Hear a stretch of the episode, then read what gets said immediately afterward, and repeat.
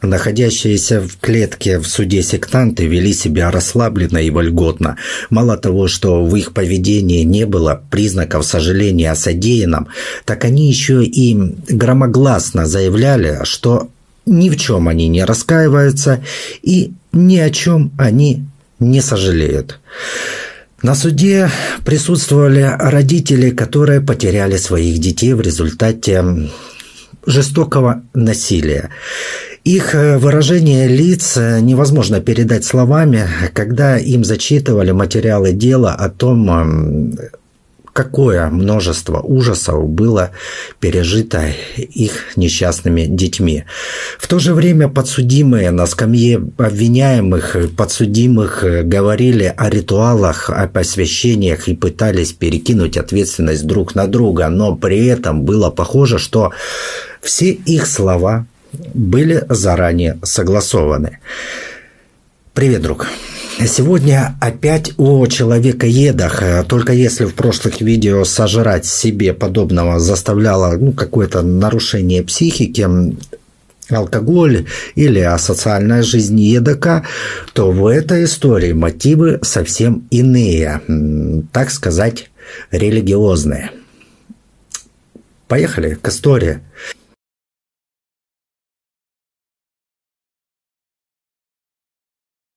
2006 год. На территории Черкизовского рынка, как любят нынче говорить наши СМИ, раздался хлопок. В результате теракта погибло 14 человек, в том числе двое детей, и был ранен 61 человек.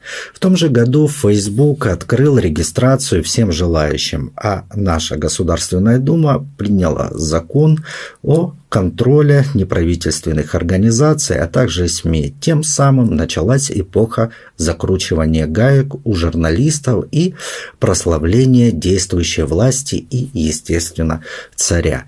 И в этот же год Сидя в интернете и читая форумы по магии колдовству, а также по прочих дней ереси, Костя Баранов решил заниматься сатанизмом. Он хотел прикоснуться к чему-то такому таинственному, запретному и, как ему казалось, могущественному, могущественному, так как жизнь его была тусклая и беспросветная. Днем он бездельничал, а ночью, ну, наверное, душил гуся под одеялом на фотке Скарлетт Йоханссон или Анджелины Джоли, ибо скорее всего, знакомые девчонки даже за сиську подержаться не давали.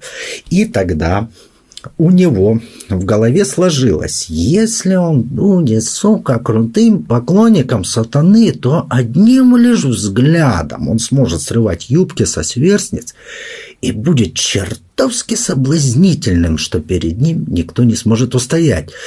Но позже он приходит к выводу, что одному, сука, заниматься магией, сатанизмом как-то не то, что, наверное, неинтересно, но еще и сыкотно. Не дай тебе Боже появится действительно демон, откликнувшийся на его зов. Даже представить это обосраться как страшно, ведь этот демон может этому доморощенному Гарри Поттеру и палочку в очко запихнуть, а после этого авторитета Костику среди демонов уже не добиться. Поэтому он э, поведом, поведал о таком своем тайном знании своему другу Алексею Чистякову. И вот эти вот два доморощенных сатаниста, мага, начали свой совместный путь в мир могущественных существ, зла, боли, богатства, ну, всяк, та -та -та -та -та. Ритуалы они нашли в интернете и стали готовить себя к посвящению сатане. И назвали свой дуэт «Антихрист», а потом уже там переназвали «Несущее слово». При посвящении была умерщвлена кошка. И два адепта друг друга посвятили. Не знаю, хер знаю, что они там крестили, друг друга не крестили. Ну, может, они просто там вымазались в кровь и прочитали какое-то заклинание или еще там дополнительно, может быть, совершили возвратно-поступательные движения по отношению к друг другу. Хрен его знает, как это было, но с тех пор они начали считать себя полноценными сатанистами, лобзавшими тестикулы самого дьявола. Но дальше помазание друг друга и чувство, что они самого дьявола в гузно чмокнули, дело не пошло. у обоих было довольно туго как с фантазией, так и с инициативой. И целый год дела шли ни шатка, ни валка. Сатана внимания не обращал, силы у них не прибавилось, все было как-то муторно, скучно, интереса только вот добавляли фантазии, в которых эти два мамкиных сатаниста правят миром. Поэтому им нужна была новая кровь в эту зарождающуюся секту мамкиных э, шептунов, заклинателей, призывателей.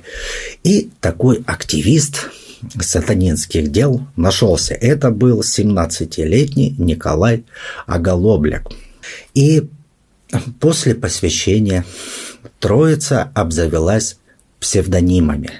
Новичок взял себе псевдоним Граф – Блять, звучит-то как Николай Граф Оглобляк.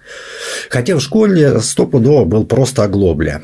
Чистяков взял себе ничем не примечательный псевдоним «Мертвый», а вот основателю дали псевдоним «Клык». С чем это связано, хер его знает, трудно сказать. Может, э, «Клык» это связано с чем-то там вампирским, а может, производная вот эм, дали на «Клык», поэтому Клыком и назвали. С приходом новенького дела пошли в гору, а Глобля нашел в лесу рядом с домом поляну, на которой они установили перевернутый крест. Также Оглобля, желая поглубже сунуть язык меж полушарий дьявола, повредил несколько десяток, десятков надгробий на местном кладбище. Тем самым он выражал свое поклонение дьяволу. И вот за год к секте присоединились еще несколько человек. Это ровесники, жители соседнего Рыбинска. Это Антон Маковкин, он же доктор Год, Сергей Карпенко, Дистрис и Александр Воронов, он же Гитлер. И вот, казалось бы, блядь, нахера придумывать, если есть интересные фамилии, от которых можно позаимствовать там псевдонимы. Баран, чистый, оглобля, маг, карп, ворон. Все, блядь, больше ничего выдавливать из себя не нужно. Хотя, конечно, такие погоняло подходят э, больше для компании гопоты, но если произносить таинственно, шепотом, то, в принципе, для сатанистов тоже сойдут. И вот эта компания летом 2008 года решила принять новых участников к себе в секту. Вечером 28 июня все участники этой новой секты собрались дома у Оглобли, и к ним пришла подруга Ксения, которая хотела вступить в эту секту. И, мне кажется, Ксения было похер, куда вступать. Вчера за гаражами ее тискали, потом, выходя, она в говно вступила, а тут секта нормально, можно и в секту вступить. И в тот же вечер Э, к в дом также пожаловали еще две девушки. Это 15-летняя Оля Пухова и 16-летняя Аня Горохова. Оглобля и Баран убедили остальных, что из девушек выйдут идеальные жертвы для обряда. Тем, кто колебался, пригрозили исключением из братство. И вот охереть страшное наказание. Отлизание очка дьяволу отлучат. Не, может быть, блядь, для кого-то и страшное наказание, но у меня мурашек как-то по телу не пробежало. А вот кое-что напрягло. Это то, что это не компания обычных подростков, а компания недоразвитых, которые предпочли идти на преступление, чтобы не отлучили их от члена братства из членов братства. Девушек напоили и затем отвели на поляну с перевернутым крестом, где по команде барана оглобля ножом лишил жизни Аню Горохову, а затем ее обезглавил. Та же участь постигла и Олю Пухову. Аня получила более 50 колотых и рубленых ран, а Оля около 100 ран. А далее у лизунов сатаны начался так называемый пир. Они вырезали некоторые части тела, пожарили их на костре и съели. Тела разделили, одежду, обувь сожгли, а деньги и телефоны девушек забрали себе. И более того, прежде чем закопать останки, гоблины сфотографировались э, с головами девушек. И в тот же вечер посвятили в братство эту Ксению Ковалеву. После совершенного преступления эта компашка даже и не думала держать язык за зубами. Они рассказали о случившемся новому претенденту на, член, на членство в братстве. Алексею Соловьеву. Теперь компания решила, что для посвящения новеньких они будут приносить человеческие жертвы. Для этого они выбрали знакомых Оглобли – 16-летних Варю Кузьмину и Андрея Сорокина, которые были парой, ну, которые между собой встречались. Самое активное участие в заманивании жертв принимала недавно посвященная Мразота. Именно она напоила Валю но Валя как будто что-то заподозрила, как будто что-то почувствовала и даже позвонила своей подруге, рассказала о каком-то предчувствии. Ну, а также начала собираться домой. Но Ковалева, зная, что ждет эту 16-летнюю девушку, обманом уговорила ее остаться. И ничего не подозревая, Сорокин со своей девушкой пошли на поляну. И только там до Сорокина дошло, что будет происходить. И уже раненый он оказал сопротивление и выбил нож у Оглобли.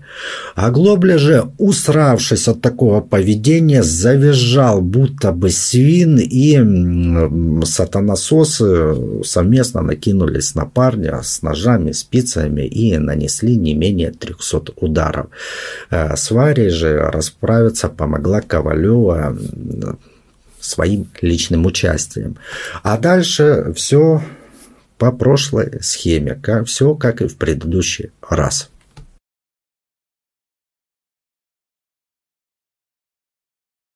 Заявление о пропаже трех девчонок и одного парня в полиции оказались не сразу, а спустя несколько дней. И тут я думаю, что некто из полиции отговаривал и не хотел просто принимать заявление, мотивируя это тем, что, ну, мол, они загуляли, еще вернутся, как это обычно происходит, вот они всегда стараются не принимать заявления, несмотря на то, что пропавшие были несовершеннолетними.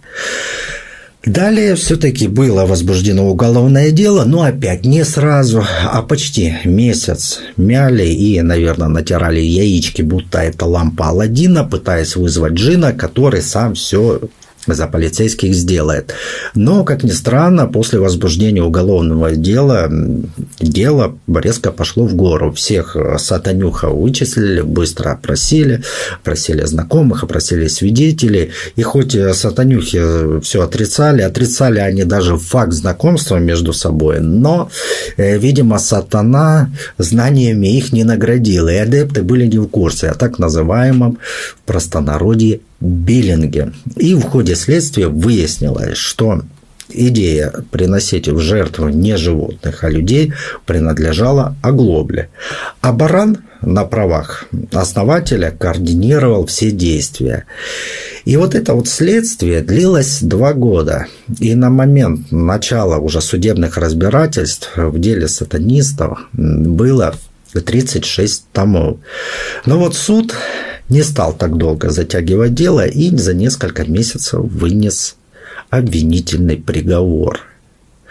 Но вот этим обвинительным приговором были довольны наверное, только подсудимые. А вот родственники жертв, да, думаю, и обвинения были ним разочарованы. Хотя обвинитель понимал, что больше десятки суд дать не может. Дело все в том, что многие баронисты, их лучше называть именно по фамилии основателя, на тот момент были несовершеннолетними на момент совершения преступления, а значит максимальный размер наказания для таких лиц для несовершеннолетних не может превышать 10 лет.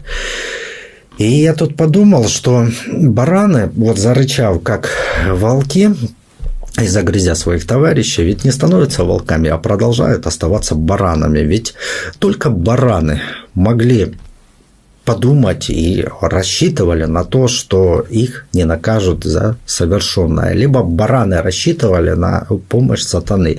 Но в любом случае это, сука, бараны.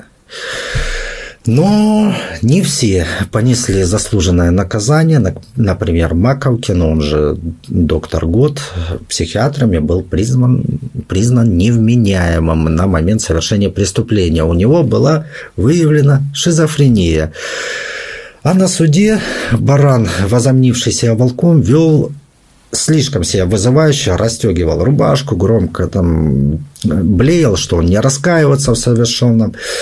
Этот э, персонаж э, побыл в психушке всего там ничего, и в 2011 году был отпущен во свояси.